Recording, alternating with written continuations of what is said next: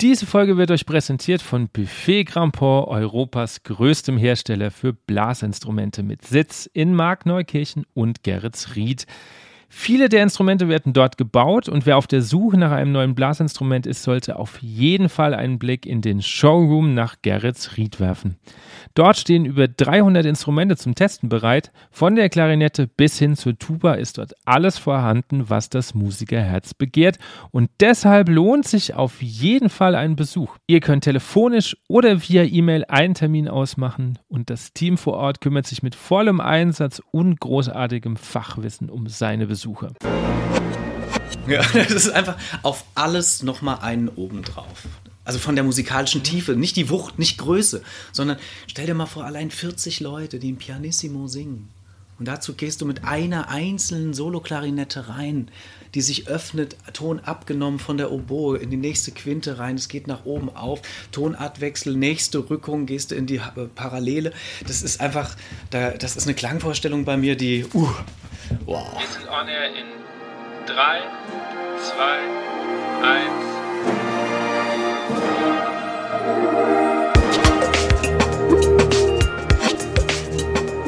1. Herzlich willkommen bei On Air, dem Blasmusik-Podcast. Mein Name ist Andy Schreck und ich treffe mich mit Dirigenten, Komponisten, Musikern und Visionären aus der Welt der Blasmusik. Wir sprechen über Ansichten, neue Ideen, das Leben und natürlich Musik. Mein heutiger Gast ist gar nicht so leicht in wenigen Worten vorzustellen. Er hat mit den Hauptfächern Gesang und Klavier, Musikwissenschaft und Musikpädagogik sowohl an der Hochschule für Musik und Darstellende Kunst in Frankfurt am Main als auch an der Johann Wolfgang von Goethe-Universität studiert. Er war außerdem drei Spielzeiten bei den Brüder Grimm Märchenfestspielen in Hanau, an der Mainzer Kammerspielen und den städtischen Bühnen in Lahnstein tätig. Er leitete zehn Jahre lang sein eigenes Theater, die Showbühne in Mainz, komponiert unter anderem Musicals, symphonische Lesungen und Live-Hörspiele. Daneben findet er noch Zeit als Lehrer, Chorleiter und Dirigent eines Blasorchesters. Ich freue mich, dass er heute hier ist und sage herzlich willkommen, Sebastian W. Wagner. Vielen Dank für die Einladung, Andi. Sebastian, gleich mal das, äh, die erste Frage, die ich jedem stelle. Was war das letzte Stück Musik, das du bewusst angehört hast, bevor wir dieses Interview machen? Das war auf der Fahrt heute nach Mainz rein äh, bei HR2 Kultur. Haben sie gerade die Ouvertüre zum Tannhäuser von Richard Wagner gespielt. Ganz bewusst, ja. Okay, bist du Wagner-Fan? Ähm, ich glaube, wenn man Musik liebt, besonders klassische Musik, dann kommt man um Wagner einfach überhaupt nicht drum rum. Also ich habe das Glück gehabt, einmal eine Wagner-Partitur, eine Original-Wagner-Partitur zu sehen. Und äh, also es gab noch keine Computer, aber diese Partituren sind ge geschrieben wie aus dem Computer raus. Okay. Ganz exakt, obergeil. Ja. Super. Ich bin ehrlich, ich habe recherchiert und ich habe mir versucht, weil wir kennen uns ja erst seit, seit heute, mir vorzustellen, wer sitzt da heute vor mir. Und es war gar nicht so leicht, irgendwie dich irgendwie einzuordnen. Wenn dich jetzt jemand fragt, was machst du eigentlich? Was würdest du selber sagen? Ich bin Musiker. Das trifft es eigentlich so mit am besten. Ähm, und da gehörte zwar immer auch dieser Theateraspekt dazu, weil das Geschichtenerzählen ist mir unglaublich wichtig. Und manche Geschichten kann man humorvoll in Komödien erzählen, das habe ich viel in der Showbühne gemacht mit Satiren und so einem Kram. Oder auch ernsthafte Sachen wie mit den Musiktheaterstücken, aber das war die längste Zeit so eine große Baustelle von mir. Und jetzt mittlerweile klar durch die Chöre, die Orchester und so weiter, ist es halt immer mehr in Musik geworden. Musik, Musik, Musik. Und da ich von klein auf durch meine Mutter mit Musik zu tun habe, bin ich gerade irgendwie zu Hause. Fühlt sich gut an. Okay, du hast das gerade so schön angesprochen. Musik durch deine Mutter, wie, wie kam es dazu? Meine Mutter ist Musiklehrerin tatsächlich. Die okay. hat auch ähm, eine eigene Musikschule die längste Zeit gehabt. Und ähm, Sie hat in Wiesbaden am Con Akkordeon studiert mhm. und dementsprechend war es irgendwie naheliegend. Sie hat mir mit drei das erste Akkordeon umgeschnallt. Das steht bei ihr immer noch. Das ist ein winzig kleines Ding. So ungefähr, ja, so, ja, so eine Unterarmlänge hoch. Und dann hat sie mich erst unterrichtet und dann habe ich mit sechs den nächsten Lehrer bekommen für Akkordeon. Dann, weil es sich angeboten hat und es mir auch Spaß gemacht hat, kam dann irgendwann ein Geigenlehrer dazu Mit acht hatte ich tatsächlich jemand, der mir Musiktheorie, Tonsatz und sogar damals schon Dirigat beigebracht hat. Und musiziert, gespielt, gewonnen und so weiter und so fort. Und ich kam eigentlich recht spät, ich glaube zwölf, so zum Klavier erst. Warum? So Klassiker, Akkordeon von früher. Nee, weg, ab in die Ecke, kein Bock mehr auf den Scheiß.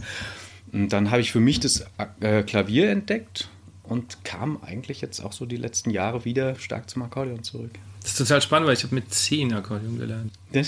Und das Akkordeon ist so ein tolles Instrument, was völlig falsch eingeschätzt wird. Mhm. Deswegen ist es mir da auch irgendwie ein Anliegen, auch mit meinem Orchester in Kantare, immer mehr neue Originalliteratur für dieses Instrument zu schreiben. Und ich glaube, das ist so im Moment meine große Baustelle, auch bei der symphonischen Blasmusiker, aber da kommen wir wahrscheinlich noch zu. Ja. Ja. Neue Ideen, Klangmöglichkeiten für das Instrument und nicht nur irgendein Arrangement von. Genau, ja, ja.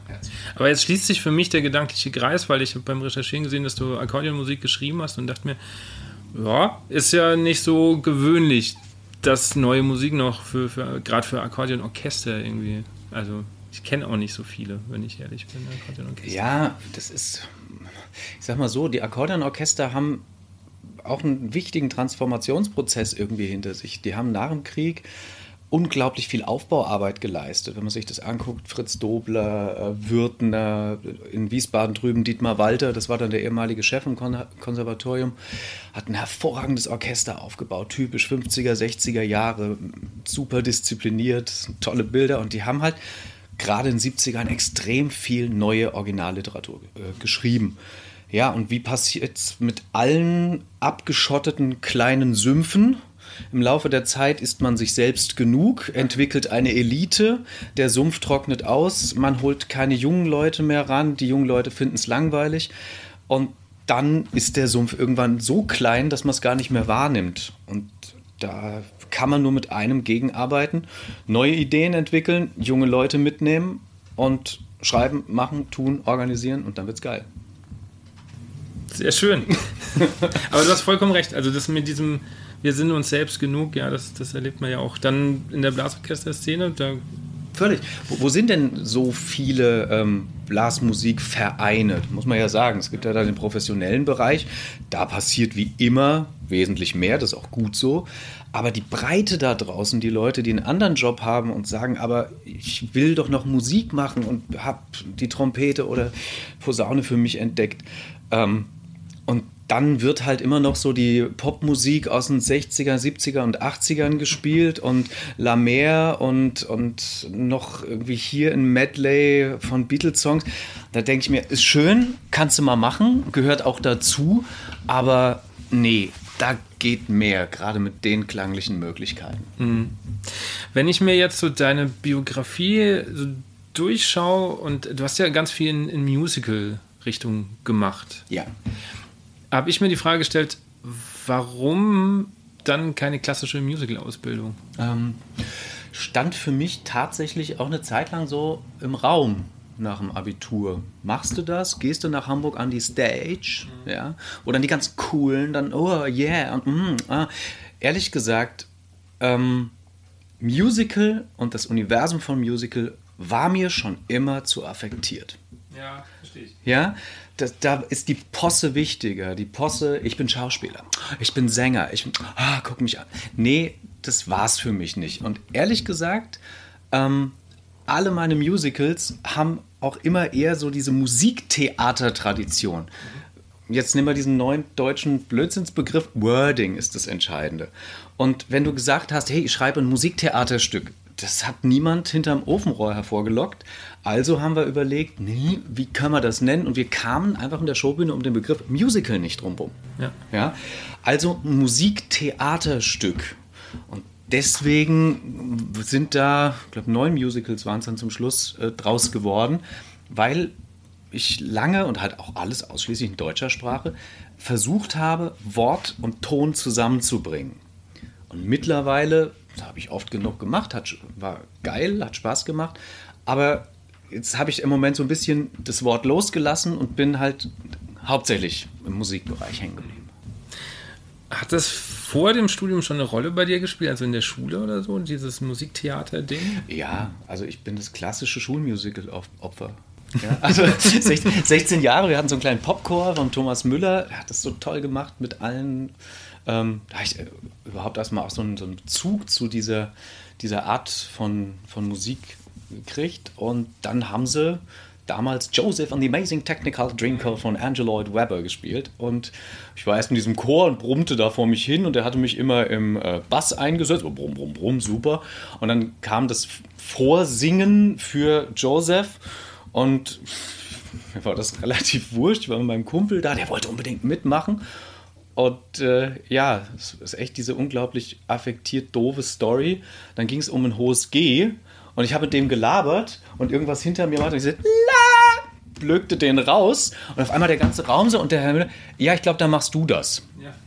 Und das war meine erste Rolle auf der Bühne und das ist halt schon toll. Und dann ging das irgendwie weiter und dann habe ich im Posthofkeller angefangen das ist so, äh, war eine Kleinkunstbühne in Hattersheim, mhm.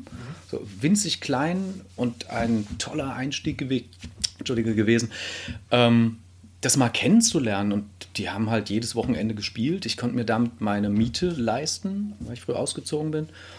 Und äh, da war ich dann fünf, sechs Jahre, ja, doch tatsächlich. Und da haben wir wirklich viel Blödsinn gemacht, dann sogar eine Musical-Parodie, die hießen die Showstoppers. Habe ich dann äh, auch noch Klavier gespielt, Arrangements geschrieben und so ein Krempel. Und das war irgendwie ein toller Einstieg. Dann musste es aber irgendwann weg da. Also das ging dann auseinander, nämlich auch nach dem Abitur, soll es jetzt das sein oder jenes. Und die wollten eigentlich noch mehr Klamauk, so diese, diese ähm, Comedy-Schiene. Das war mir irgendwann auch zu blöd, deswegen gab es viele Reibereien. Und ja, am Ende ging das eine dann so rum. Das ist auch jetzt schon wieder, wie viel? 16 Jahre her. Aber, aber für dich war klar, das wird dein Beruf. Also es klingt auf jeden Fall so, wenn du sagst, mit acht dann auch schon Dirigier- und Musiktheorie und dann kam das eine zum anderen. Also es klingt ja schon sehr straight irgendwie. Oder hat sich das alles ergeben? Ja, das, das ist eben so dieses Ding. Ich habe ein Problem schon immer mit dem Begriff Karriere gehabt, weil das so wirkt, als wäre ein Lebensweg vorgeplant. Mhm. Ähm, ich bin eher so ein bisschen darin verhaftet zu sagen, wenn eine Aufgabe da ist und sie interessiert dich, nimm sie auf, mach das Beste draus. Es passieren sowieso unglaublich viele Fehler, selbst bei Dingen, die man gar nicht vorher einschätzen konnte. Ähm, lern aus den Fehlern und nimm die nächste Aufgabe. Und wenn du mehr machst, kommt auch wieder mehr so an neuen Impulsen. Deswegen eben nicht nur das nur Musiker, ich sitze nur am Klavier und bin Co-Repetitor, das wäre nicht so mein Ding. Und es gibt auch Leute, die sind unendlich viel bessere Co-Repetitoren, als ich jemals sein könnte. Dann sollen die diesen Weg gehen. Und ähm, ich hatte bisher eben das Glück, in so vielen Bereichen von Theater und vor allen Dingen Musik zu lernen, Impulse aufzunehmen und dann zu verknüpfen. Ja, deswegen, wenn du gerade sagst Akkordeon und Blasmusik und da wieder Chor, das sind ja eigentlich für viele Leute so riesige, unterschiedliche Universen und ich denke mir immer Schnittpunkt, Schnittpunkt, Schnittpunkt, Schnittpunkt. Und dafür gibt es dann halt so geile Projekte wie die jetzt von unserem Verein, das zu kombinieren. Ist das so eine Denkweise? Eigentlich wollte ich erst am Schluss drauf kommen, aber es bietet sich jetzt gerade so schön an. Also du bist ja auch Lehrer an der mhm. Realschule. Versuchst du das auch deinen Schülern rüberzubringen, dass es Schnittpunkt, Schnittpunkt, Schnittpunkt ist und nicht einfach nur, okay, wir gucken uns die Klassik an, dann gucken wir uns das an, sondern das, was du lebst, auch wirklich mit in die Schule drin. Ja, zweifelsohne. Es geht ja gar nicht anders. Ähm, Erziehung oder auch der Lehrberuf ist ja Vorleben. Ja, und der funktioniert ja dann nicht, wenn auch die Schüler, ohne zu verstehen, dass das gerade passiert, aber merken, dass das, was der oder die da vorne mir gerade runterpredigt, in keinster Weise der eigenen Lebensentwicklung entspricht oder der, der, der, ja, der Lebensgestaltung. Also wenn ich mich vorne hinstelle und sage, ey, Social Media ist total schlimm und ihr müsst aufpassen, dass ihr die ganze Zeit nur im Netz seid und dann sieht man das Instagram-Profil von dem Lehrer und er macht den ganzen Tag nichts anderes als Hashtag Teachers Life. Ja? ja? Also das, das passt nicht. Genau, ja. Und so eine, so eine gewisse Art von ähm, ja, Selbsttreue gehört dann dazu. Also ja, absolut. Und zu dem anderen Aspekt, dies ist die Klassik, dies ist die Romantik, ähm, für alle Klassiker, Romantiker oder all die ganzen Menschen vor uns, diese Riesen, ja, auf deren Schulter wir so ganz klein da drauf sitzen, äh, für die war deren Zeit ja auch nur ein Fluss durch die Zeit. Und wir betrachten das jetzt rückwirkend, und das ist auch ein, kommen wir bestimmt nachher auch noch drauf, ein ganz wichtiger Aspekt. Wir gerade in Deutschland denken, oder auch, es wird ja immer mehr, immer in diesen Vermarktungskästchen. Wo ist der Brand? Wo ist die Marke? Wo kann ich was draus machen, statt zu sagen, ähm, da ist ein Impuls, dem gehe ich weiter oder dem gehe ich nach. Und dann kommt etwas aus diesem Fluss heraus. Äh, ja, es wird mir zu wenig geschrieben, es wird mir zu wenig in der Gegenwart von Leuten neu gemacht, Fehler gemacht. Es muss immer alles gleich perfekt sein. Ja. Und deshalb kennen wir heute nur noch Brahms, Beethoven und Mozart. Und wenn du dich mehr mit der Geschichte beschäftigst, gibt es da Komponisten, die sind unfassbar geil. Es ist klar, es muss ein Selektionsprozess stattfinden durch die Zeit. Aber wenn heute immer noch gesagt wird, ja, es gibt nur die vier großen Blasmusikkomponisten oder wir spielen jetzt immer noch nur die gleichen fünf Hits im Radio oder im Blasorchester, dann ist das genau für mich der falsche Ansatz zu sagen, eigentlich sollte jeder Dirigent selbst Arrangements schreiben, selbst kleine Stücke für sein Orchester schreiben und dann werden es größere und dann sollte man sich austauschen. Sagen, was hast du gerade auf der Platte? Komm, ich probiere es mal mit meinem Orchester. Weißt du? Ja. So ein bisschen. Da ist aber, glaube ich, die Landschaft, gerade wenn wir jetzt bei Blasorchestern sind, ja. noch weit weg. Also ja. allein von, von den Menschen, die davor stehen. Also es sind ja auch oft ähm, Dirigenten, die dann aus dem Verein rauswachsen und sagen, okay, dann mache ich das halt. Mhm. Da fehlt dann wahrscheinlich auch so ein bisschen das Know-how und die Vision, mal was Neues zu machen. Glaube ich. Gebe ich dir absolut recht oder sogar noch heftiger, wenn es Leute gibt, die Visionen oder Ideen haben. Vision ist auch schon ein schön verbrauchtes Wort, ja. ne? Das ist krass. Ähm, dabei ist es so positiv. Also die Ideen haben, die Züge, ah nee, ah, muss das jetzt, ach, das haben wir, nee, also früher haben, ah, nee.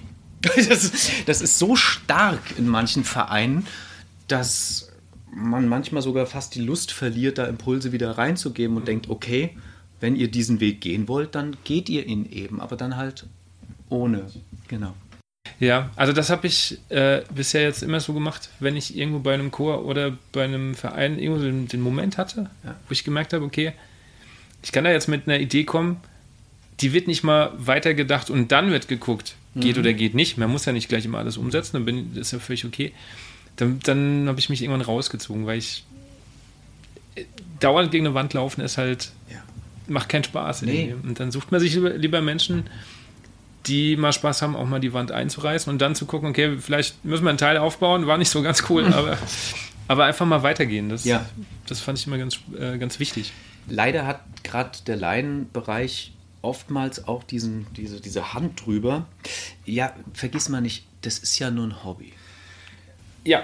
Tief einatmen, tief ausatmen, wo man sagt, im Gegenteil, also gerade die Generation vorher, die in Orchestern gespielt haben und wirklich tolle Projekte gemacht haben, Reisen gemacht haben ins Ausland oder Wettbewerbe gespielt haben. Ja, die haben auch zu ihren Jobs, zu ihren Familien, zur Pflegesituation und sonst was auch Musik gemacht. Und wenn jetzt dann Leute sagen, naja, also das wird anstrengend, deswegen mache ich es nicht, fehlt mir da immer dieser Gesichtsausdruck, den ich bei jedem Musiker sehe nach einem gelungenen Konzert. Nämlich, ich bin unfassbar müde, K.O., ich, also ich schwitze, gerade natürlich, wenn ich Instrument spiele, Blasinstrument, alles arbeitet, der Sabber läuft runter. Und dann diese glücklichen Augen, etwas geschafft zu haben, mich selbst überwunden zu haben, eine Zeit der Arbeit hinter mir zu haben. Die Menschen gehen dann eben echt noch zwei Wochen lang durch ihren Alltag durch und haben eine Hochstimmung. Und das ist, das ist eigentlich das, was mich am meisten berührt, mit solchen Orchesterprojekten oder überhaupt mit Orchestern zu arbeiten. Definitiv. Also kann ich alles unterschreiben. Das ist, aber dieses Hobby-Argument kommt so oft und ich kann es nicht verstehen, weil in anderen Bereichen zieht das nicht. In einem Sportverein kommt auch kein Mensch auf die Idee und sagt, ist nur mein Hobby. Haben wir halt verloren, dann sind wir halt letzter. Ist aber nur mein Hobby. Das wird doch nie passieren. Ich glaube, da muss ich dir uneingeschränkt recht geben. Ähm, bin nicht so in dieser Sportvereins. Ich jetzt auch nicht, drin, das, aber, ja, aber so stelle ja, ich mir das vor. Ja, absolut. Ke- Kein Mensch kann das doch super finden, wenn er immer verliert und sagt, ja gut, pff, trainiere ich halt auch nicht. Und da, ja, ich glaube, es ist die Freude an diesem Trainieren. Ähm, ich hab, äh, bin befreundet mit einer ganz wunderbaren Trompeterin, die ist, wie alt ist jetzt? 21, ja? Ähm, die hat mir mal gesagt, ähm, sie will eigentlich sich nicht die Probe-MP3s aus dem Rechner anhören, sie will nur ihre Noten für ihre Trompetenstimme. Und die übt sie dann wirklich mit Metronom ganz sauber und die kommt in die erste Probe rein und du denkst dir, was, man muss ja nicht mehr viel machen. Ja? Gut, ist immer viel zu tun, aber egal.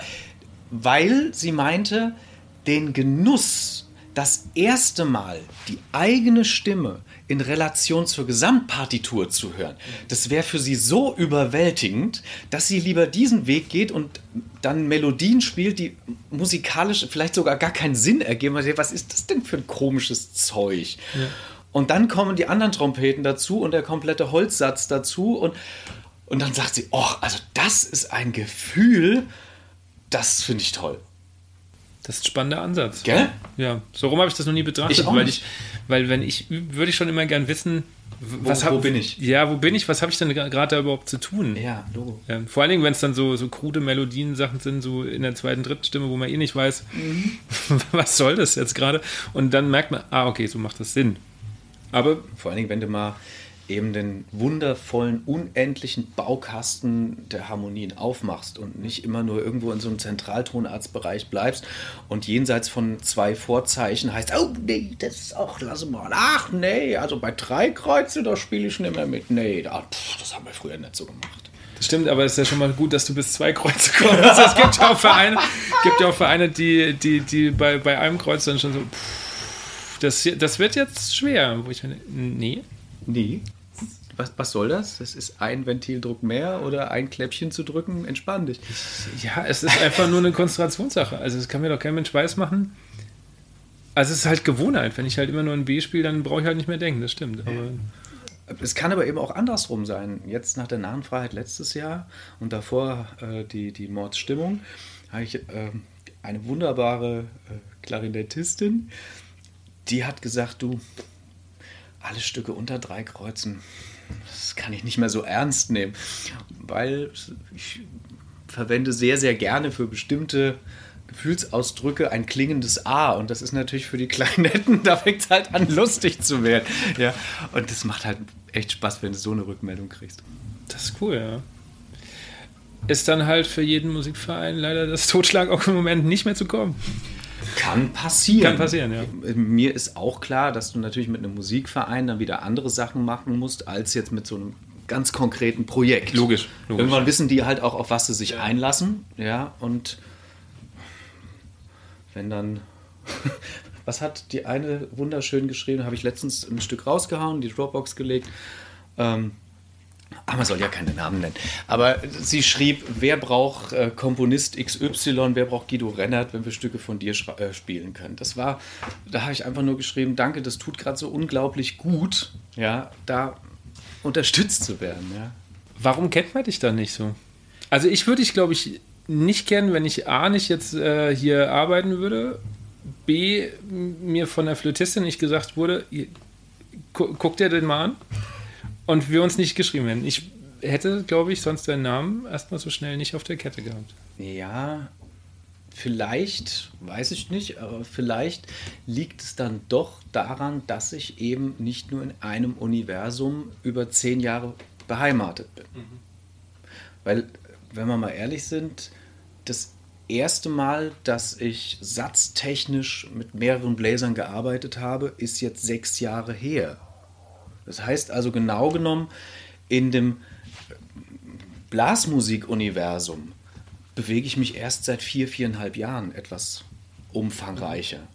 Und alles braucht so seine Zeit und dann ist es halt so. Und in der Showbühne war es auch so. Wir haben 1200 Vorstellungen gemacht und dann fragen wir den durchschnittlichen Mainzer, Showbühne, gibt's das? Was ist denn das? Ja, das war Ja. der, der Standardsatz zehn Jahre lang. Ähm, wir waren schon immer in so einer, in so einer komischen Phase, die Alten haben es nicht mehr wahrgenommen, weil das, das gibt es ja alles schon.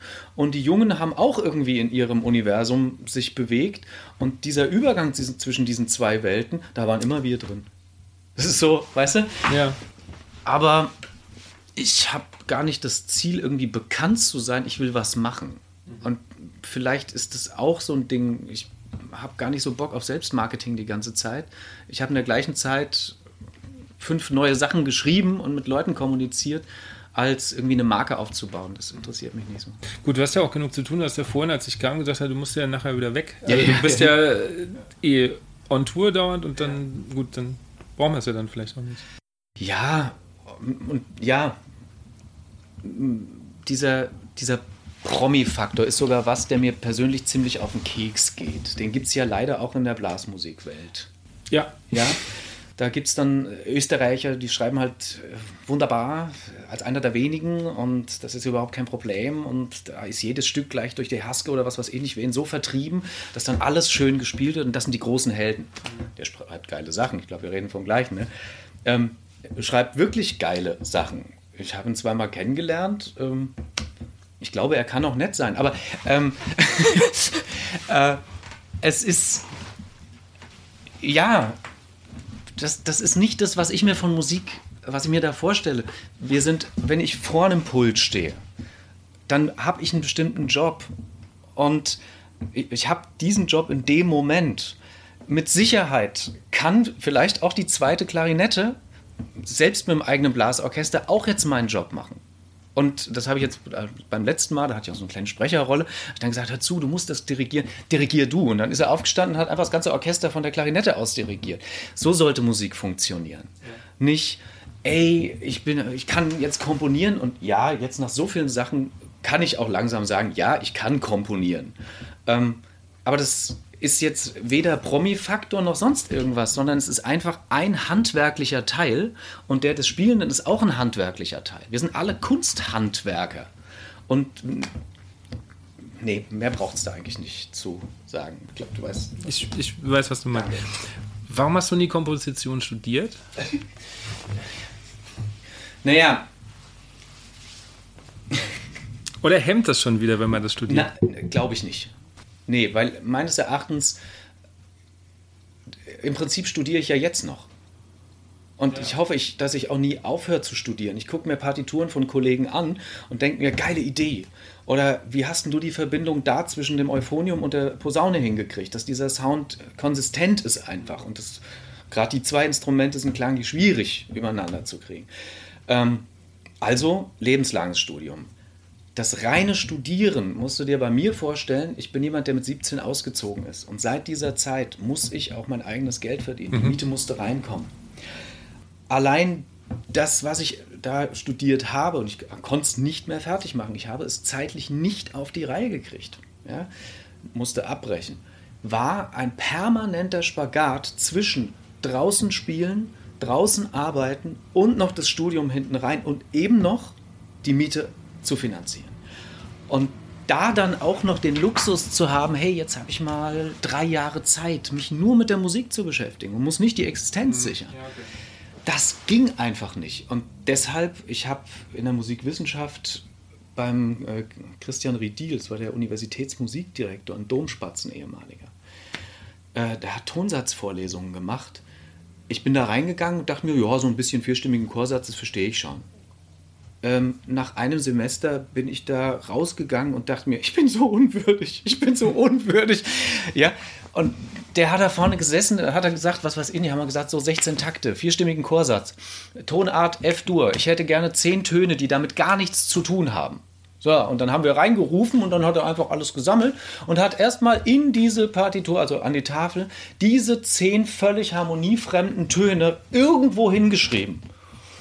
Und dann hat er zehn Minuten war vorgestanden mit der Kreide in der Hand und hat da draußen Chorsatz geschrieben in der Geschwindigkeit. Das war unglaublich. Und da ist mir die Sabba runtergelaufen. Da dachte ich mir, das will ich auch. Das will ich lernen. Wie machst du das? Und also ich habe aufgesogen, was ich konnte. Aber nur Komposition hatte ich wirtschaftlich leider nie die Möglichkeit, mich nur darauf zurückzuziehen. Ja. Kann ich alles gut nachvollziehen. Ich habe auch im Studium alles selbst finanzieren müssen, Miete und so. und war, ich glaube, drei Abende unterwegs und einen kompletten Samstag mit Unterrichten und Orchesterleiten.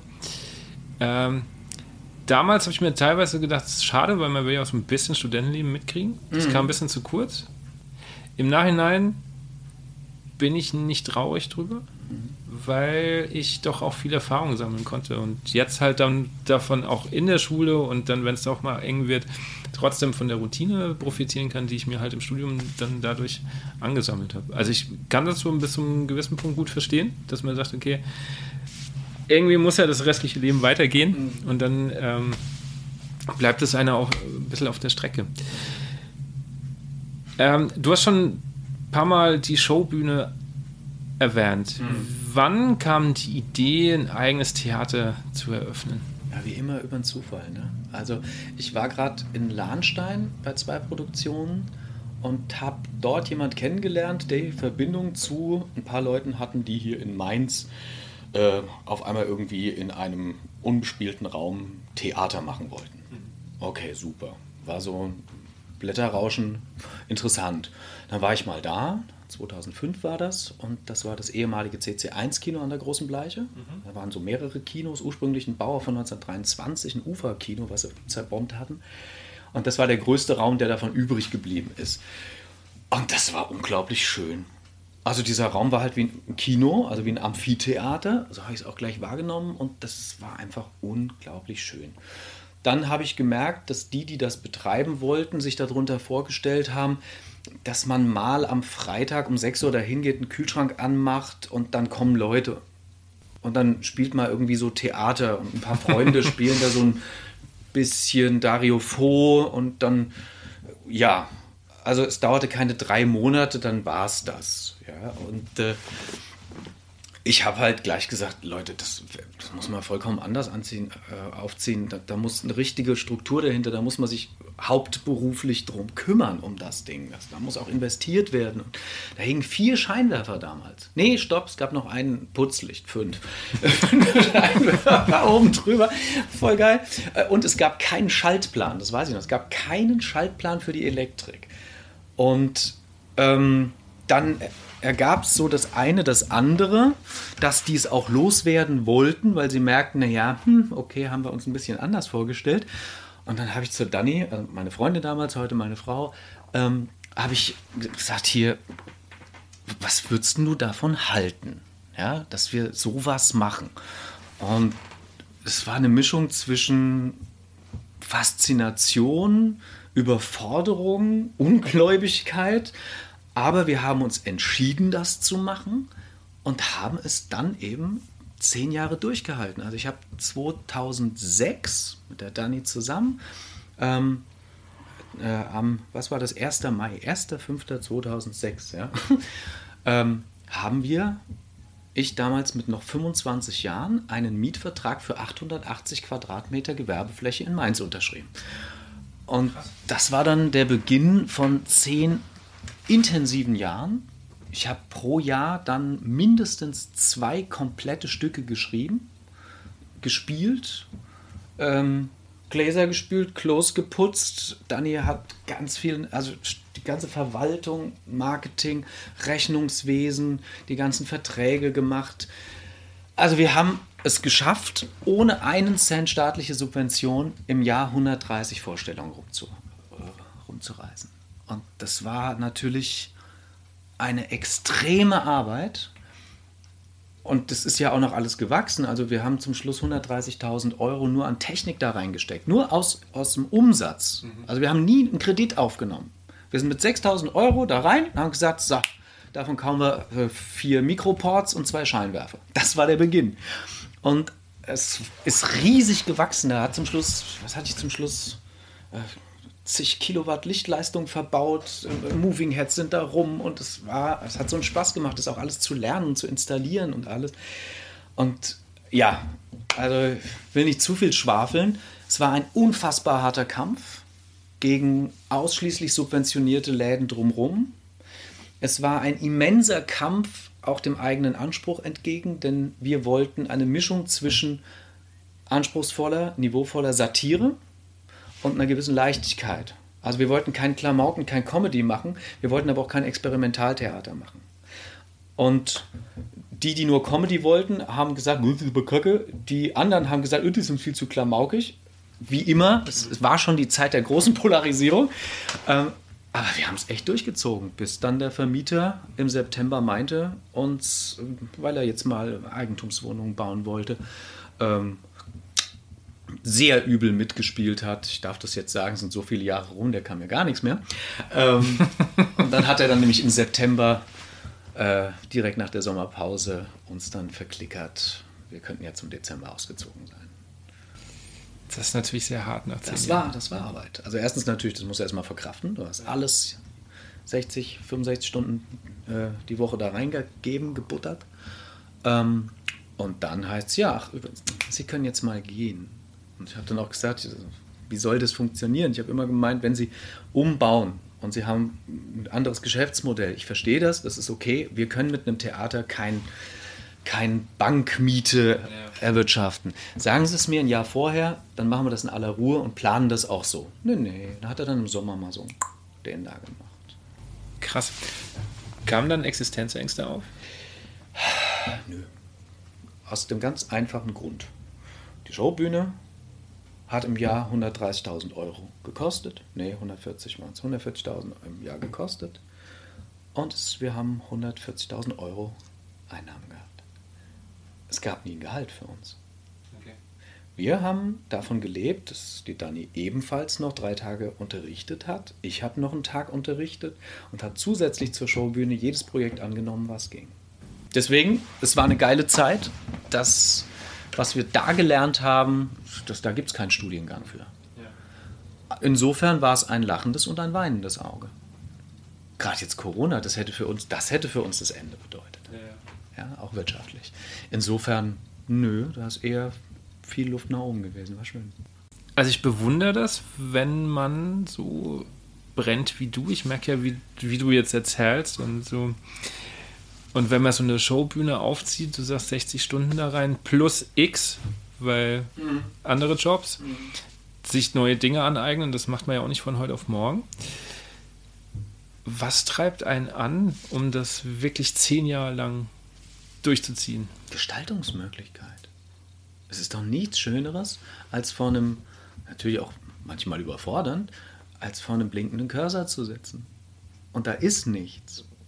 Und du hast aber schon die Erfahrung gemacht, dass wenn du einen bestimmten Weg gehst, am Ende 60, 70 Seiten Manuskript voll sind oder wenn du es auf eine Partitur überträgst, du fängst an mit einer kleinen Melodie, mit einem Gedanken und auf einmal hast du eine Stunde 20 symphonisches Blasorchester geschrieben. Das ist das Geile, Ideen entwickeln zu können, denn sie kommen beim Machen. Ja, es ist, es ist nicht der Masterplan, das was wir vorhin sagten. Ja. so, ja, wo ist das ist ja alles stringent? Nein, überhaupt nicht. Das ist andersrum, es sind alles unbeschriebene Blätter. Und die Möglichkeit tatsächlich, sich immer wieder was auszudenken, was zu gestalten, was dann eben aber auch umgesetzt werden kann, das ist einfach, einfach das Schönste. Und das, mir persönlich gibt es mehr Kraft und Lebendigkeit als die vierte Staffel Expanse auf Amazon. Ja? Ich habe sie aber alle gesehen. Eine traumhaft tolle Serie. Äh, du hast gerade das Symphonische Blasorchester an, angesprochen. Äh, du machst das jetzt seit 2018, glaube ich, hast du einen Verein? Genau. Wie kam es dazu? Du hast gesagt, du bist auch erst seit sechs Jahren irgendwie so mit, mit, mit Bläsern unterwegs. Ja, ähm, ich habe sechs Jahre mit jemandem zusammengearbeitet, der hat auch meine Musicals dirigiert, hatte da auch die musikalische Leitung, das hat auch sehr gut funktioniert. Ähm, über diesen Weg kamen immer mehr Bläser dazu, nicht? Dann haben wir auch noch andere Projekte zusammen gemacht in einem anderen Kontext. Und ähm, tatsächlich eine, die jetzt auch bei uns im Verein drin ist, die hat gesagt, hier Sebastian, ähm, da ist so ein Verein in, in Marienborn, ähm, die suchen gerade einen, einen, Dirigenten. Ja, kannst dich ja mal bei denen melden, da spiele ich ab und zu mal. So, gut gemacht, getan. So war da die erste Begegnung. Was ist für dich der Reiz des äh, Blasorchesters? Die klanglichen Möglichkeiten. Einfach die klanglichen Möglichkeiten. Ich mag die Instrumente sehr, sehr, sehr gerne, weil du halt sehr sehr anders und sehr breit fächern kannst. Ähm, du hast ja schon gesagt, ich habe auch ein Akkordeonorchester. Da musst du ganz anders mit Klängen umgehen. Ja, da musst, musst du anders schichten. Da machst du mehr über die Register. Ja, und kannst natürlich auch mit einer anderen Virtuosität oder Nachmodulation arbeiten. Bei einem Blasorchester, wenn du wirklich geile Leute hast, kannst du das filigranste, zerbrechlichste Klanggewebe aufbauen und kannst es in brachialer Gewalt enden lassen. Und das ist natürlich eine, eine Möglichkeit, eine Variationsbreite, die so unfassbar spannend sein kann, ähm, dass ich es einfach immer und immer wieder liebe und genieße. Und umso mehr kannst du dir natürlich vorstellen, wie nervig es manchmal ist, wenn man dann sagt, so, okay, 2, 3, 4 und dann spielen alle von der ersten bis zur letzten Note alles schön im Forte durch und sagen noch, hey, waren wir doch gut, gell? nee, das gibt's gar nicht. Das mag ich nicht. Zu Recht. Danke. ja, also ich ähm, komme ja eigentlich aus dem Blasorchester und merke auch nach wie vor so in den letzten Jahren, dass, dass ich das einfach auch immer weniger verstehe, wie man so Musik machen kann. Also ich habe das schon immer wenig verstanden, aber je älter ich werde, desto mehr distanziere ich mich davon und suche mir tatsächlich nur noch die Sachen aus, wo ich das Gefühl habe, ich komme überhaupt dann noch an die, an die Musiker ran, gerade im neuen Bereich, mal drüber nachzudenken, dass das ja auch anders da funktionieren kann. Dass so ein, so ein, Blasinstrument nicht nur an und aus ist, mhm. sondern dass eine Trompete, eine Klarinette mehr als eine Klangfarbe auf dem Ding hat. Eben drum. Ja. Und deswegen ist das Wichtige ja das regelmäßige Beschäftigen mit diesem Instrument. Also erstens natürlich klar, Ansatz hinten vorne, dass die, das Körperliche erstmal alles funktioniert. Dann kommt aber das Schönste bei einem Instrument. Wir können einen Klang, eine, eine Seele geben. Wir können eine Klangvorstellung entwickeln. Welcher Klang passt zu was? Das Tolle in der Musik ist ja, es gibt ja kein richtig und kein falsch ich kann einen ganz filigranen, zarten Bach ohne Probleme hardcore-mäßig durchs Blech durchjagen. Das kann sogar richtig interessant sein. Ja, wenn das gewollt ist, mhm. zu sagen, wir nehmen jetzt eine Toccata und ballern den mal so durch, dass jeder denkt, dazu nehme ich noch eine verzerrte Gitarre, warum nicht? Ähm, aber dass der Musiker an den Punkt kommt, an dem das Instrument das macht, was er möchte, das ist doch eigentlich das Geilste überhaupt. Mhm. Nicht meine Fähigkeit begrenzt mich, sondern nee, da, da das, das Instrument macht das, was ich, was ich will, was ich fühle. Ja. Wie schaffst du das in einem Verein, dass, dass, dass die Musiker dann anders denken? Ja, das, ich sag mal, das funktioniert bei dem einen Verein besser als bei dem anderen und bei der einen Person anders als bei der anderen. Aber grundsätzlich in der Probearbeit hilft mir mein Sprech- und Gesangsorgan. Ich kann eigentlich fast alles vorsingen, was ich will. Ich klatsche die Rhythmen, ich klappe, ich schnipse.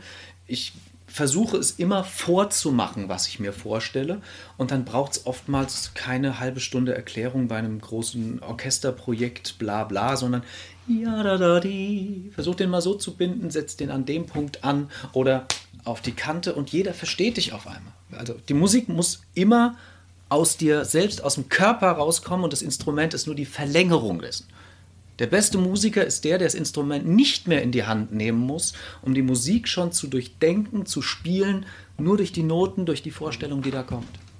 Das ist aber, finde ich, echt ein schwerer Punkt im Laienbereich. Ja. Also Profis sind da auf einer ganz anderen Ebene. Klar. Aber, aber bei Laien ähm, finde ich das echt schwierig, wobei ich tatsächlich, gut, ich berichte aus vergangenen Zeiten, weil es schon so lange her ist irgendwie. Das ist total äh, absurd, wenn ich jetzt so drüber nachdenke, wann wir die letzte richtige Probe hatten. Aber ähm, ich gebe denen tatsächlich auch einfach immer mal so, ein, so wirklich eine Minute, zwei Minuten und durchdenken. Und man, es, es wird, also ich habe am Anfang immer so festgestellt, okay, jeder guckt so drüber, ja, ja, habe ich verstanden, wir müssen da anfangen, darunter drei Vorzeichen.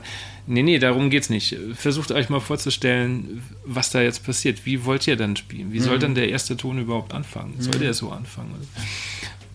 Aber das braucht halt auch echt Zeit und bei manchen habe ich so das Gefühl, ja gut, das wird nie anders, weil vielleicht das zu abgehoben wirkt oder so. Ich weiß nicht, welche Erfahrung du da gemacht hast. Ja, durchaus, klar. Also das ich habe auch immer wieder gesagt, jede, jede Entwicklung, jedes Projekt, jedes Orchester, ähm, da ist nicht der kleinste gemeinsame Nenner das Entscheidende, sondern das, was man gemeinsam machen möchte. Und wenn es dann einzelne Leute gibt, und es sind immer nur einzelne Leute, also so ist nämlich meine Erfahrung, einzelne Leute, die voll dagegen arbeiten, da geht es oftmals um Macht, richtig um Macht mhm. und nicht um Musik.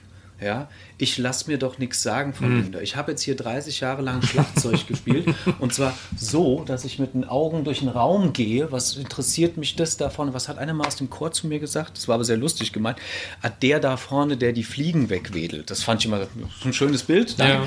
ja ähm, und dann kommt so ein Dirigent und macht dann so einem Schlagzeuger klar, ich kann mir vorstellen, dass das gerade viel Freude für dich macht, aber bitte mal mein Tempo. Ja, ähm, beachte mich mal, stell doch mal das Becken zur Seite, damit du mich überhaupt sehen kannst. Ja, es hat nicht lange gedauert, dann ist dieser Mensch nicht mehr gekommen. Ja, und sagt, du brauchst meine Gitarre. Ich verstehe das. Das ist natürlich dann auf einmal eine völlig andere Perspektive. Aber wenn ich mit 90 Prozent der Leute einen tollen Weg gehen kann, und 10% sagen, entweder das ist ein anderer Weg oder ich bin nicht dabei, dann muss ich bei 10% sagen, dann hast du jetzt einen Keil hier reingetrieben, dann ist das nicht genau. dein Weg. Das ja. ist auch okay dann. Ja? Oder wenn auch eine Vereinsführung sagt, nee, wir wollen einfach diese Art von Musik nicht machen, dann muss man sich vielleicht auch einen anderen Dirigenten suchen. Genau. Ja. ja, und das ist dann auch okay. Also da bin ich dann in keinster Weise auch gekränkt zu sagen, was wollt ihr? Und klar, vielleicht hast du auch die Erfahrung gemacht, es ist natürlich oftmals schwierig, wenn man sich im Laienbereich auf einmal einen Musiker reinholt. Ja. Und ich, du weißt, was ich meine mit einem Musiker. Ja. Nicht, mit, nicht mit einem, der jetzt halt was spielen will, sondern der versucht genau das zu machen, nämlich Musik. Deswegen habe ich mir meinen, meinen aktuellen Verein danach ausgesucht, weil die haben in der Stellenausschreibung war nach einem studierten Musiker die Frage. Ja. Und dann merkst du schon die Haltung. Also es ähm, war ab der ersten Probe, auch beim Probedirigat, eine ganz andere Haltung da. Ich habe auch noch nie einen Verein erlebt, der einfach zwei Stunden ruhig war. Boah, geil, ja. Also, das ist manchmal immer noch so ein bisschen absurd, weil ich aus einer ganz anderen Welt komme, dass da jeder sich frei das erstmal erzählen will, was er, was er will. Und die sind einfach ruhig. Das kommt aber auch so ein bisschen aus der Geschichte. Ich bin jetzt, glaube ich, in, in 40 Jahren, 40 Jahren, 50 Jahren, 40 Jahren, glaube ich, der vierte Dirigent das spricht natürlich auch viel ja. dafür. Ja. Und der vierte studiert im Dirigent. Ja. So, und dann merkst du natürlich so eine Haltung irgendwie dahinter. Wir wollen ja gut Musik machen und wir wollen jetzt arbeiten und dann gibt es zehn Minuten Pause, dann kann sich jeder austauschen und dann wird wieder gearbeitet. Und dass das überhaupt in einem Verein möglich ist und trotzdem jeder das Gefühl hat, cool, wir gehen da freitags hin, das ist eine Gemeinschaft, das, was die anderen auch haben. Ja das, das wollen Vereine oft nicht sehen, dass das eine ja nicht zwingend heißt, dass man dann plötzlich keinen Spaß mehr hat und dann wird nur noch gearbeitet, sondern ja. doch, das ja. geht trotzdem. Ja. Bin ich völlig bei dir. Ähm, hast du mal Dorian Wagner kennengelernt? Leider noch nicht. Schnapp ihn dir, der Typ ist unfassbar geil. Also einfach, was der hochgezogen hat, was der mit diesem Orchester gemacht hat, die Ideen, die er hat, die Projekte, die die durchschieben. Ich durfte einmal als Sprecher mit denen was machen. Ja, ist auch über die Ecke gekommen, kannst du äh, Tolkien lesen. Wir machen natürlich das Johann de May-Ding da durch. Boah, haben die das geil gespielt. Das war so oh, richtig, richtig Gänsehaut. Ein Feeling in diesem Raum, ein Klang, stehende Wellen, butterweich, die sich durch diese Kirche gezogen haben. Und das war so toll zu sehen, was der im Laufe der Jahre aus diesem Orchester rausgemacht hat. Schnapp dir den Typ, der, ich kann es echt nur empfehlen. Toller, toller, toller. Steht Mensch. auf meiner Liste. cool. ja, falls ihr es hört, liebe Grüße, mach weiter. Wie bist du auf die Idee gekommen, ein Live-Hörspiel zu machen? Ja, tatsächlich äh, durch die Begegnung mit einer Truppe, mit der ich auch die ganze Zeit jetzt zu tun habe. Das ist das HR2 Radio Live-Theater von Klaus Krückemeier. Ähm, die machen das jetzt echt seit uh, sieben Jahren mittlerweile. Ähm, Hunter Baskervilles und ein, ähm, ein, ein äh, wie heißt das andere wieder? Oh, Klaus, sei nicht böse mit mir. Ich komme, wenn du was sagst. also lauter Krimi-Hörspiele. Paul Temple. Das kommt jetzt. Habe ich gesehen. Das kommt jetzt, genau. Ja. Das ist jetzt das ganz neue Ding. Da durfte ich tatsächlich sogar die komplette Musik für schreiben. Das war geil. Ja? Ähm, zusätzlich zu dem Live-Aspekt. Ähm, aber die habe ich kennengelernt, weil er mit einer anderen Truppe, mit einem äh, lustigen Hörspiel in der Showbühne war. Dann haben wir uns kennengelernt, dann habe ich ihn für ein Musical von mir engagiert. Und das ist ja auch so ein, so ein Hans Dampf in allen Gassen, der Typ. Mega geil. Und er, ja, irgendwann dann habe ich für die angefangen, der Springer für alles zu sein. Also, wenn alle Sprecher, Musiker, sonst was Positionen besetzt sind, fahre ich das Ding an den Konsolen, dann mache ich die komplette Technik, was richtig Spaß macht. Ein Hörspiel live zu mischen, das ist oh, geil. Ähm, oder ich übernehme einen der Posten, wenn einer irgendwie verhindert ist, oder mache die Musik. Oder jetzt in dem Falle ist es ein kleineres, etwas anderes Team als die letzten Jahre. Und da halt jetzt tatsächlich die Musik für.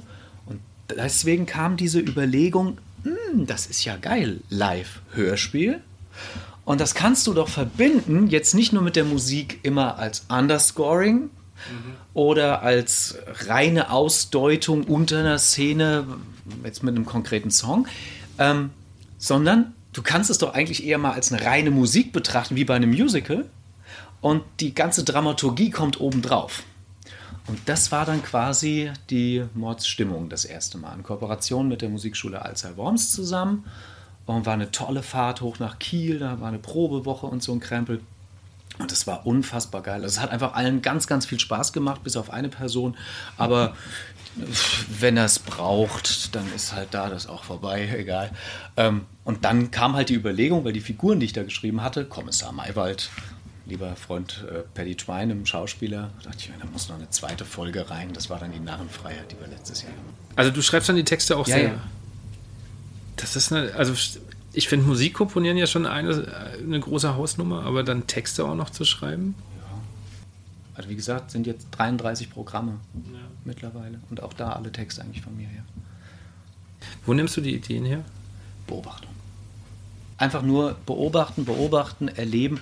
Viele Sachen jetzt in dem nächsten, die Bruchstücke, ähm, sind so skurrile Szenen. Wirklich, also da denkt man sich, wo hat er das her? ähm, im Prinzip sind nur die Namen vertauscht. Das sind Situationen, die ich erlebt habe. Und das kann man natürlich pointiert schön runterschreiben, dass das auch irgendwie fassbar ist. Ja, aber ja. Okay. Ich habe mir die Frage mal gestellt, wenn du Musik zu einem Hörspiel schreibst, mhm. wie behält man den Überblick von zeitlichen Dimensionen. Also wann war, also so dieses, ist die Musik jetzt nicht vielleicht schon zu lang, mhm. um in der Szene weiterzugehen? Ist mhm. sie vielleicht zu kurz? Mhm. Ja, das ist sehr subjektiv und es hängt halt auch vom Projekt ab. Natürlich stand jetzt bei der Mordsstimmung oder bei der Narrenfreiheit, wenn du ein 60, 70 oder 60 Mann Orchester das letzte Mal und bei der äh, Mordsstimmung waren es, ich glaube, 90 Leute im Orchester. Ja. Da ist natürlich die Musik sehr, sehr im Vordergrund. Die Leute wollten was zu spielen haben bei einer Projektwoche. Ja. Ähm, da, ja, im Prinzip Konzert mit Handlung, da darf das wesentlich länger und ausführlicher sein als jetzt zum Beispiel beim Paul Temple. Da hat der Klaus als äh, Regisseur bei jeder vierten Nummer gesagt, nee, und nochmal den Schlag weg und nochmal drei Sekunden kürzer und nee, das ist mir da zu lang. Und der Vorteil bei der Musik in diesem Bereich ist, wenn ich alles auf Geschwindigkeit takte, ja, ich habe jetzt eine Szene, die läuft schon vier, viereinhalb Minuten mit vielen Namen, mit ganz viel Action da drin und Geräuschen hinten und vorne. Dann kann die Musik zwischen zwei Sequenzen genau das sein, nämlich dass der Zuhörer mal kurz sich entspannt, ja. um sich wieder auf eine neue textliche Ebene überhaupt konzentrieren zu können. So die eine Möglichkeit. Oder du machst eben das klassische Underscoring. Dann nimmst du die Szene, lässt sie durchlaufen, sprichst sie durch. Das mache ich dann tatsächlich. Nimm auch die Stoppuhr, guck so ungefähr die Dynamik, wie sollte es sein und ah, da vorne, oh nein, doch, hey, hey, hab die Zeit und dann weiß ich, okay, jetzt für dieses Underscoring habe ich 45 Sekunden Zeit. Und da muss noch eine Steigerung drin sein und am Ende ein Beckenschlag. Okay. Ja? Was ist das Schwere dann an der Probenarbeit? An der Probenarbeit? Ja. In welchem Bereich? Das ist jetzt die Frage. Bleiben wir bei, mal bei dem Blasorchester-Projekt, das du, das du hattest. Die Probearbeit, gab es da eigentlich Schwierigkeiten? Nö. Der Vorteil war, und das ist das, was mir immer wieder auffällt, ich habe eigentlich alle Ebenen im Kopf und ich weiß, wie es sein soll. Mhm. Und imposanterweise bis zu einem Bereich von, ich würde sagen, 92, 93 Prozent funktioniert es auch. Es ist logisch bei so viel Material, dass auch einfach, wie sage ich gern mal beim Klaus letztens auch in der Probe, du, da habe ich einfach versagt, das ist auch okay. Ja, da war eine, eine Idee schön, aber sie hat nicht funktioniert. Aber lieber zwei Ideen mehr als eine zu wenig und dann, ja, es funktioniert einfach. Die Leute sind eher fasziniert, wenn du die, mit denen die Musik machst und auf einmal merken die, oh, die Szene von vorher, das hat ja was mit dem zu tun, was ich da gerade spiele. Das heißt, das hat ja eine irgendeine semantische Verbindung und das macht, ja, ich glaube, es ist keine Pro, kein Problem im eigentlichen Sinne. Okay. Hast du auch schon mal Filmmusik gemacht? Ähm, Im weiteren Sinne, ja. Ich habe einige Vertonungen gemacht von ein paar Filmchen. Auch für einen Landtag habe ich einige Aufträge gehabt. Aber richtig, das ist der Film, hier hast du einen Rohschnitt oder hier hast du einen Feinschnitt und jetzt ballerst du darunter quasi die Musik, wie der Regisseur sie will, hatte ich noch nie als Auftrag. Würdest du gerne mal? Ja, klar, wäre das eine schöne Sache. Gibt es äh, einen Filmkomponist, wo du sagst, da stehe ich total drauf? Ja, Gott, also wer von uns steht nicht auf John Williams? Okay. Ja, ja muss man, muss man ganz klar sagen. Ja. Klar. Was, was wäre die Blasmusik, wenn dieser Mann oder wenn die großen Stimmt. Produzenten aus Hollywood nicht gesagt hätten, nicht irgendwie Tatort Sinti, wow, wow, wow, das ist ja, das ist peinlich, was da läuft. Ja. Wirklich peinlich. Sondern dass die sagten, ey, dann nehmen wir die 10 Millionen in die Hand und ballern da mal ein richtiges Symphonieorchester. Davon leben wir heute im Blasmusikbereich. Das stimmt. Ja? Das hat natürlich eher. Ähm, Morricone. Natürlich, was Morricone geschrieben hat, das ist unfassbar spannend. Ähm, genau genommen, keine Gassenhauer. Die Melodien von Morricone sind so teilweise unfassbar. Versuch die mal nachzusingen aus dem Gedächtnis. Schwierig. Du schaffst so zwei Takte Ja, und, und allein die Nachphrase bist du lost in translation. Ja. Das ist einfach. Deswegen, ja, also da würde ich sagen, natürlich die zwei als die großen. Hört man das in deiner Musik? Bestimmt. Ich könnte jetzt eine Nummer rausdaddeln. Ähm, die habe ich auch nur Bruchstücke genannt, weil ich da mal mit allen Filmmusik-Klischees in einer Nummer äh, so gespielt habe, dass es Spaß gemacht hat. Du hast jetzt so Bruchstücke schon so ähm, angesprochen. Das ist ja dein aktuellstes Projekt. Genau, da bin ich gerade tief mit den Gedanken in der Partitur. Ja. Kannst du ein bisschen erklären, um was wird es gehen? Wie sieht es aus? Im Prinzip inhaltlich, wie der Titel auch sagt, Bruchstücke, geht es um ähm, ja, menschliche Brüche.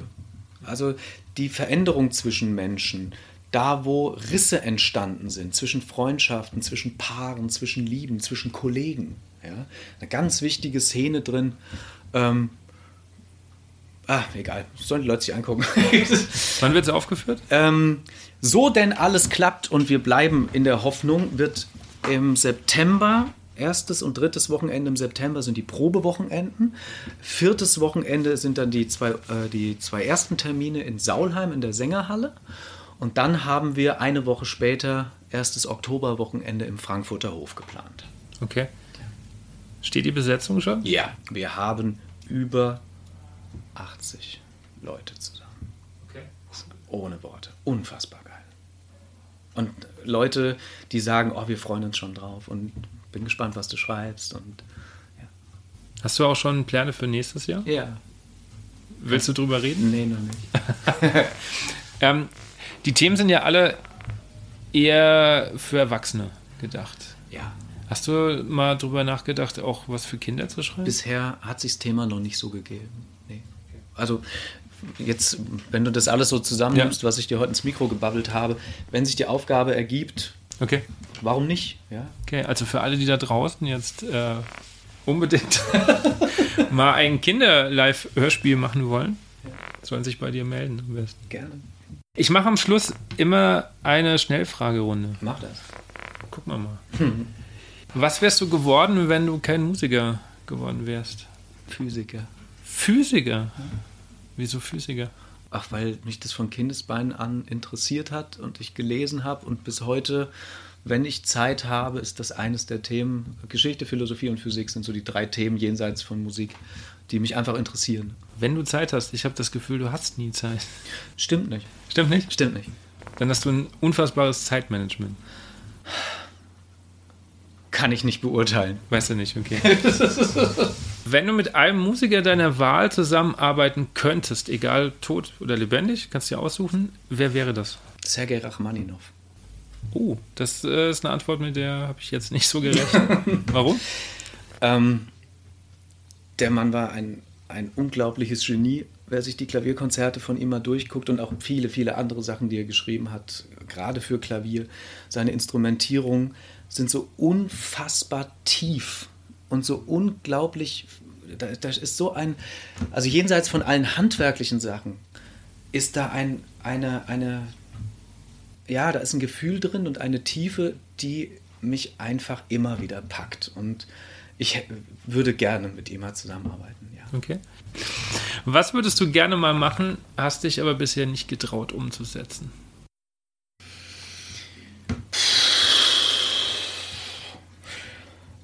Muss ich das jetzt beantworten? Vielleicht hat es ja was mit dem nächsten Jahr zu tun. Also deswegen. Muss nicht, aber. Also, nein, was ich unglaublich gerne machen würde, wäre natürlich ähm, mal mit einem großen Orchester und einem großen Chor zusammenzuarbeiten. Also wieder Wort und Klang zusammenzubringen und zum Beispiel eine große Messe mal zu machen. Eine zeitgenössische, moderne Messe, unabhängig von der kirchlichen Liturgie, aber für mich ist die absolute Königsklasse halt einfach eine H-Moll-Messe oder ein deutsches Requiem von Brahms oder nehmen wir ein Lacrimosa von Mozart. Das ist einfach äh, bumm. Ja, das ist einfach auf alles nochmal einen oben drauf. Also von der musikalischen Tiefe, nicht die Wucht, nicht Größe, sondern stell dir mal vor, allein 40 Leute, die im Pianissimo singen. Und dazu gehst du mit einer einzelnen Soloklarinette rein die sich öffnet, Ton abgenommen von der Oboe in die nächste Quinte rein, es geht nach oben auf, Tonartwechsel, nächste Rückung, gehst du in die äh, Parallele. Das ist einfach, da, das ist eine Klangvorstellung bei mir, die, uh, wow. Würde ich mich sehr freuen. Wenn du so sagst, Piano-Einstieg, denke ich immer noch an äh, Maler 2. Ja, klar. Der Anfang vom Chor, das ist ja, ja, äh, Maler, danke. Deine aktuelle Stimmung in einem musikalischen Begriff? Groove. Groove? Im Groove. Okay. Im Moment im Groove. Sehr schön. Deine schlechteste Angewohnheit? Zu viel zu reden. Habe ich nicht den Eindruck. Aber ähm, vielleicht manchmal ein bisschen zu viel Gas zu geben und Menschen zu überrennen. Das, da muss ich auch immer ein bisschen aufpassen. Das habe ich im Laufe der Jahre oder Jahrzehnte jetzt gelernt, noch mehr aufzupassen, wo ich zurückgehen kann. Aber das ist eigentlich meine, ja, oder ja, das ist, weiß ich nicht, ist es eine gute, ist es eine schlechte Angewohnheit?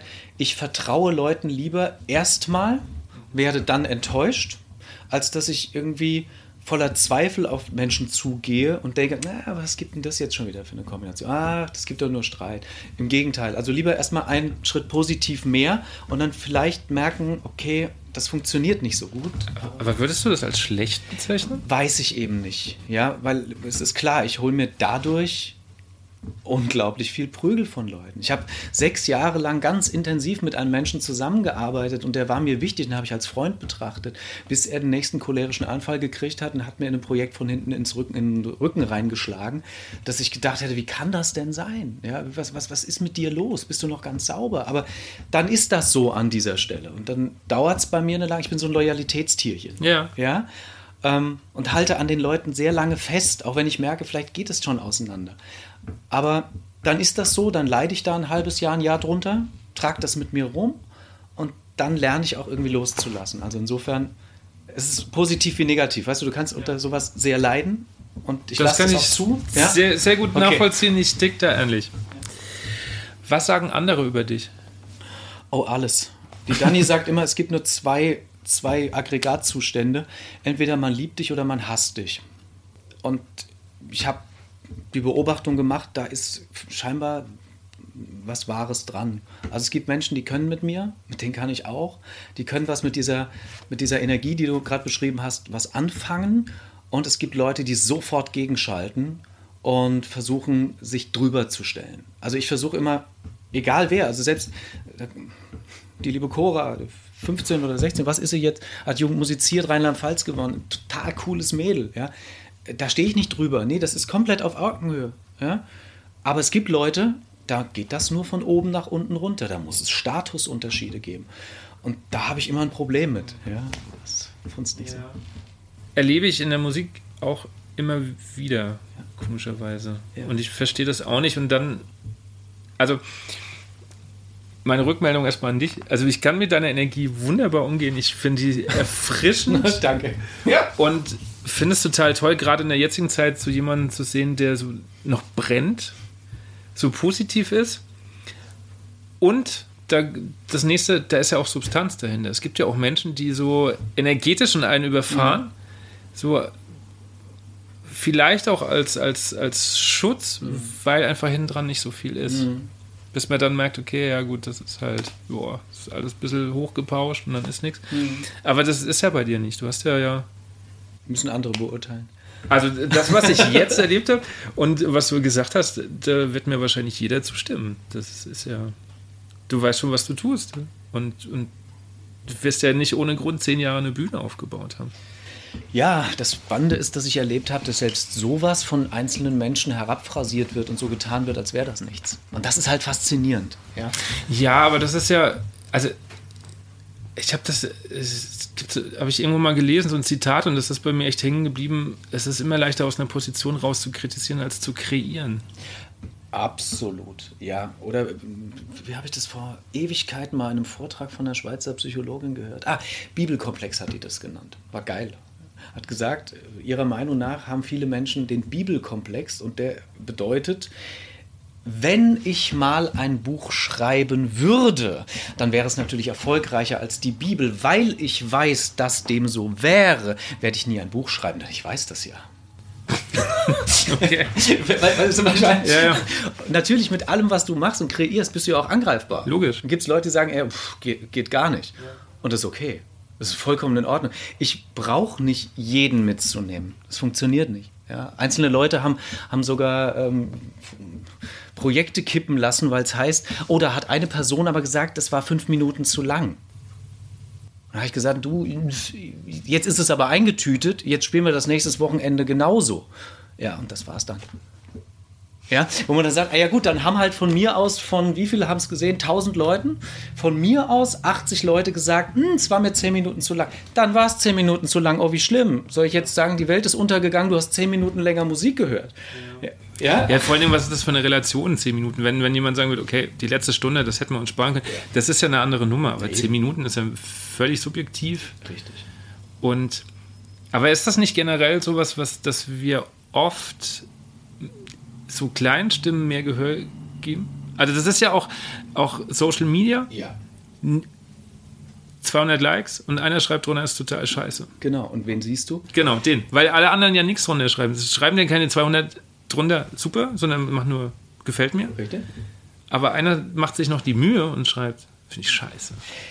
Und da na, bin ich ja auch viel konfrontiert mit gewesen, mit Bewertungen, gerade in der Showbühne. Da hast du dann gelesen, ja, kamen dann die Mails rein. Ähm, waren immer zwei Seiten Kritik, mhm. ja, und manchmal ein Satz, oh, was ein schöner Abend. und da habe ich dann irgendwann gelernt, ähm, tatsächlich auch eine Sensibilität zu entwickeln, wenn jemand zu mir gekommen ist und hat tatsächlich was gesagt, was strukturell fassbar war als Kritik, dann war das für mich sogar ein Mehrwert zu sagen, okay, beim nächsten Stück achte ich mal ein bisschen mehr da drauf und da drauf. Ja, ich ändere das letzte nicht, weil dann ist es auch gut und durch, aber ähm, das ist okay, das ist dann greifbar. Auch ein Freund hat zu mir gesagt, es war bei äh, Süßer die Glocken nie brennen. Peter Breitmann hat gesagt, du Sebastian, du, ich habe jetzt alle deine Stücke gesehen, aber das war Mist. und habe ich gesagt, okay, Peter, dann war das einfach Mist. Ich, ja. Das ist doch okay. Ich, genau, war also, vollkommen in Ordnung und genau genommen hat er auch recht. Also. Ja, aber das, ich glaube, niemand hat den Anspruch, dass alles, was man tut, gut sein kann. Das funktioniert aber überhaupt nicht. Das, das ist es eben. Deswegen meine ich, wenn du tust, machst du dich angreifbar, du bist Geschmack ausgeliefert und der subjektive Ausdruck, finde ich halt kacke. Damit kann ich halt nichts anfangen. Wenn einer sagt, hör zu, du setzt einfach partout das hohe Blech immer drei Töne zu hoch ein, das klingt immer gequetscht, da ist, das ist nie fluffy, ja, ähm, dann sollte ich vielleicht. Ja, das ist eine Diskussionsgrundlage. Richtig, absolut. Ist, ja. ja. Und wenn, wenn mein Trompeter mir das auch sagt, ja, ja oder ein Trompeter austauschen, nein Gott. Nein, weißt du, was, ja, ich ja. mache? Und das liebe ich ja, dieses Work in Progress. Ich habe jetzt eine Stelle und habe jetzt, was weiß ich nicht, eben die Trompete. Ich habe einen sehr geilen Trompeter, einen tollen, was, fünf oder sechs Trompeten haben wir jetzt dabei. Und einer hat eine unfassbare Höhe. Der ist richtig, das ist ein Strahlrohr, der Typ. Ähm, schreibe ich eine Stelle, mach kurz ein Foto über WhatsApp und mein, wie sieht's denn aus? Ist es okay? Du darfst es gerne im Fortissimo machen. Muss jetzt nicht noch zart sein, der darf strahlen. Kriegst du den kommt zurück, oh ja, komm, Star Wars ist noch einen halben höher, schreib. Ja, dann, das ist doch eine Rückkopplung, die ist toll. Ja. Cool. Welches Buch bzw. welchen Film sollte man mal gelesen bzw. geschaut haben? Darf jetzt alles sein, muss nichts mit Musik zu tun haben. Ja, danke. Also La Bohème, Scène de la Vie de Bohème von Henri Murger also quasi die literarische Grundlage zu La Bohème von Puccini und natürlich dann auch Rent, das Musical. Ja. Ähm, das ist einfach so geil. Ich habe es, glaube viermal schon gelesen, in allen Gemütslagen. Und da ist eine Tiefe und eine Ironie drin, die eigentlich unsere gesamte äh, Kunstmentalität so auf den Punkt bringt, die hat's. Politisch, ähm, Geschichte eines Deutschen von Sebastian Hafner das ist ein Buch, was eigentlich kein direktes Buch ist. Das hat man in seinem Nachlass gefunden. Was er geschrieben hat, wäre, also es sind Alltagsaufzeichnungen, die er geschrieben hat zwischen, ich glaube, 23 und 33. Er hört mit der Machtergreifung 33 auf und beschreibt so unfassbar dezidiert im Kleinen, wie sich der Alltag in der Stimmung zwischen den Leuten auf der Straße verändert hat. Und das habe ich vor, glaube 20 Jahren gelesen und jetzt sind wir heute. Und ich glaube, mehr muss ich an dieser Stelle nicht sagen. Ich wollte schon nachfragen, aber ja, das sagt schon alles. Ja? ja. Es geht nicht um Polemik und auch nicht um Zeigen, sondern die Stimmung gefällt mir nicht. Von allen Seiten. Ja. Und deswegen ist mir gerade Musik und ein Musikprojekt so wichtig lasst uns diese Musik nehmen und nicht noch mehr die Polarisierung in unsere Projekte reinballern.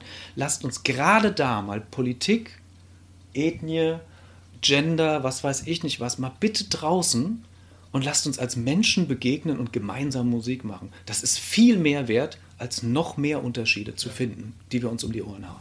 Schön gesagt. Film noch? Film? Na, zwei. Fallen mir gerade ein natürlich wie im Himmel. Ein Film, den schaffe ich nicht ohne Heulen. Und äh, ähm, das Leben ist schön. Benini. Ja. Ja. Welche Aufnahme sollte man sich unbedingt mal angehört haben? Welche Aufnahme? Zweites Rachmaninow Klavierkonzert von Wladimir Ashkenazi. So ein okay. Dauerbrenner bei mir. Wenn ich traurig bin, muss diese Nummer sein. Welche Aufnahme? Ich glaube, von Karajan war die. Äh, Mozart Requiem. Okay. Was sind deine persönlichen Wünsche für die Zukunft und die Wünsche an die Blasmusikszene? Meine persönlichen Wünsche sind Gesundheit für die Menschen, die mir sehr nahe stehen, für meine Familie. Und nicht nur meine Familie, sondern eben die Menschen, die mir sehr nahe stehen und dass wir, dass wir das schaffen, dass wir es schaffen, aus dieser, aus, ja, aus diesem Schmiss kann man es ja fast sagen, ähm, aus dieser Verwundung unserer, unseres Laufs ähm, bald wieder rauszukommen, dass wir uns gegenseitig stützen mit Motivation, dass wir uns gegenseitig wieder Kraft geben, dass wir ähm, die Verbindungen, die vielleicht sogar, nicht nur vielleicht, gerade durch diese Corona-Zeit sogar noch stärker geworden sind, dass wir das auch als ein, einen Impuls für die Zukunft nehmen. Die Verbindungen sind da, die Menschen helfen sich gegenseitig und die, die es wollen, haben das noch verstärkt. Und fürs Blasmusikuniversum, liebe Leute, bleibt kreativ, schreibt, macht, tut. Ja? Gerade ein tolles Projekt, was ich dann als Sprecher unterstützen würde, so wir das im Juni noch aufführen dürfen. Es ist sehr schwer, das realistisch betrachtet irgendwie noch zu sehen, aber so sei es eben. Hat auch ein junger Schüler sich hingesetzt und hat ein halbes Jahr lang für drei bis vier äh, Klarinetten plus Bassklarinette im Prinzip auch eine Geschichte literarisch geschrieben und hat die vertont mit 32 Nummern. Cool. Sau cool. Und er hat es einfach gemacht, er hat Noten geschrieben und er hat seine Ideen da entwickelt. Und als er mir davon erzählt hat, habe ich gesagt, natürlich unterstütze ich das, bin ich voll dabei. Und ich habe aber kein Geld. Ich sage, was eine Frage? Ein Bullshit. Lass uns das machen, lass uns Musik machen. Und im Notfall machen wir es online irgendwie oder sonst wie. Das ist es. Mehr schreiben und generell bei vielen, vielen Musikern da draußen das Abwerten endlich mal zu beenden. Abwerten bringt nichts. Sich drüber zu stellen bringt gar nichts. Es erzeugt nur Trauer, nur Zorn, nur Hass. Im Gegenteil. Selbst wenn ein Fehler passiert, ein Lächeln ist viel mehr wert, als wenn der Musiker Angst hat. Der fliegt nämlich vier Takte später wieder raus, weil er die Konzentration nicht hält. Und wenn du den Schmitzer siehst und guckst den da an und du siehst das Blitzen zurück, dann hast du es wieder im Groove. Ja. Das sind sehr schöne Worte. Und Sebastian, vielen Dank für dieses wunderschöne Gespräch. Vielen lieben Dank. Das war jetzt schon die 29. Folge von On Air, dem Blasmusik-Podcast. Vielen Dank an Sebastian W. Wagner. Ich muss sagen, ich war total begeistert, mit ihm zu sprechen. Wir kannten uns ja vorher gar nicht und ja, ich frage mich, warum er noch so unbekannt ist in der Blasmusikszene. Seine Stücke haben echt eine eigene Tonsprache, die der Blasmusik auf jeden Fall gut tut. Seine Ideen sind total super, auch diese Live-Hörspiel-Sachen. Und mit Sicherheit werde ich, ähm, sobald es wieder möglich ist, ein Live-Hörspiel mit meinem Blasorchester planen, das er geschrieben hat. Und ja, ich hoffe, dass er weiter so machen kann, dass die Corona-Zeit seine Projekte nicht vollends jetzt durcheinander gebracht hat. Für mich ist er eigentlich so der Kulturschaffende, wie er im Buch steht. Hier was machen, da was machen, neue Ideen kreieren, ruhelos, rastlos sein. Ja, ich wünschte, wir hätten noch mehr von diesen sprühenden Positiv-Menschen in der Blasmusikszene und ja, ich wünsche ihm alles Gute. Wenn euch der Podcast gefallen hat, dann lasst es mich wissen. Schreibt auf Instagram unter dem Post eure Gedanken dazu, eure, ja, vielleicht Aha-Momente, die ihr mitgenommen habt. Wenn ihr mir ein bisschen helfen wollt, mehr Reichweite zu bekommen, ja, dann macht ein Bild von euch, verlinkt auf dem äh, Bild in der Story in, auf Instagram äh, meinen Kanal at Schreck unterstrich und ja, tragt einfach an alle Musikbegeisterten weiter, dass es diesen Podcast gibt. Ich wünsche euch bis zum nächsten Mal eine gute Zeit.